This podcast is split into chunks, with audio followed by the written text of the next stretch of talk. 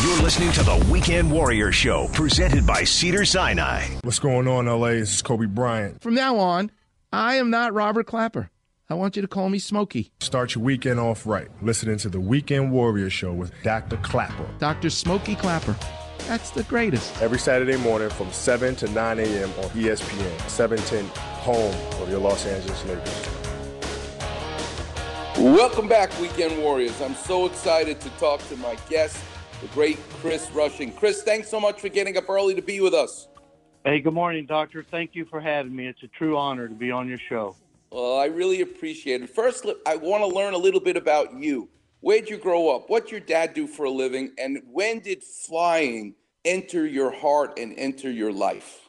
Well, I grew up in Nashville, Tennessee, and I, I was flying just you know as a passenger as a kid, and probably developed some you know early on passion for flying. You know, it's pretty spectacular to be able to leave the earth and and fly uh, in the air.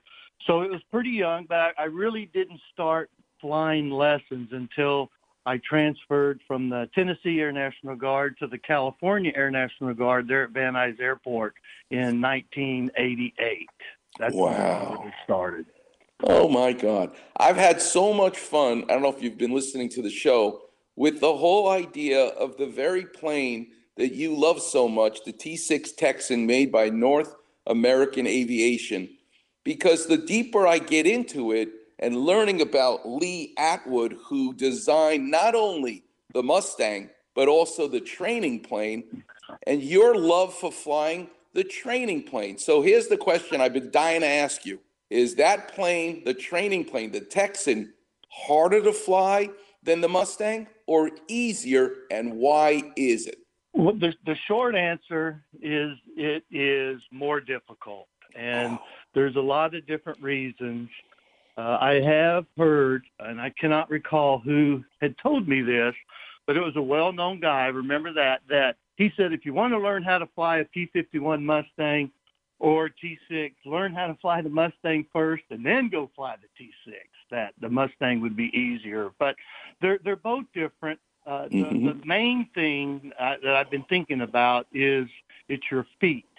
Uh, right before landing, when you land the T6, we do this little acronym in our head, or we say something. Well, we say pray to God that we don't mess up on the landing. but we say happy feet. We take our rudder pedals with our feet and we move them back and forth real quickly because you want to wake your feet up because the the main objective to landing a T6 is keeping the aircraft straight on the runway. And that's the challenge of a T6.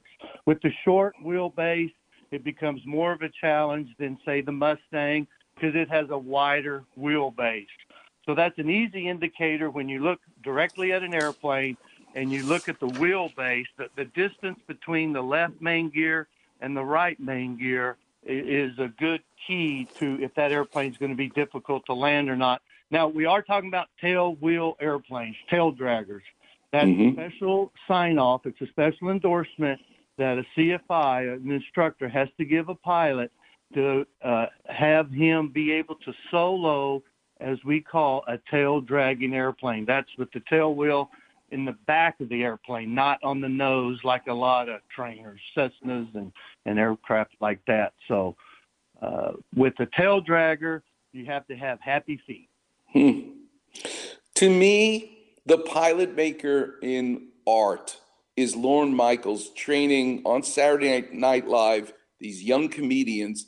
And then when he's done with them, because he's such a difficult taskmaster, they become stars because it was tough. It was like learning how to fly with the T6 Texan. I want to play a soundbite because maybe this is also analogous to what you do as a pilot, of which I've never flown a plane. I've Been in lots of planes, but I've never flown one.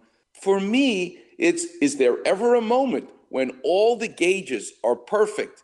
The wind is right, the gas is right, the oil, the pressure, whatever, the altimeter, all the things are right, but it your gut tells you it's still not a good day to fly, even though everything checks out. Let's listen to Lorne Michaels, Steve Paulette, uh, number eight.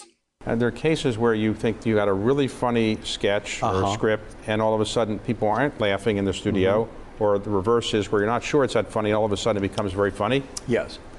you choose the pieces on Wednesday, you rehearse them Thursday and Friday, and again Saturday afternoon in costume and makeup, and then you uh, you do a dress rehearsal, which is the first time the three four hundred people come in and see it, and whatever you thought, if they disagree, they're right. Does that happen, Chris? Do you do you really feel like everything checks out, but something's bothering you about the plane? Does the plane take on a personality, a life of its own?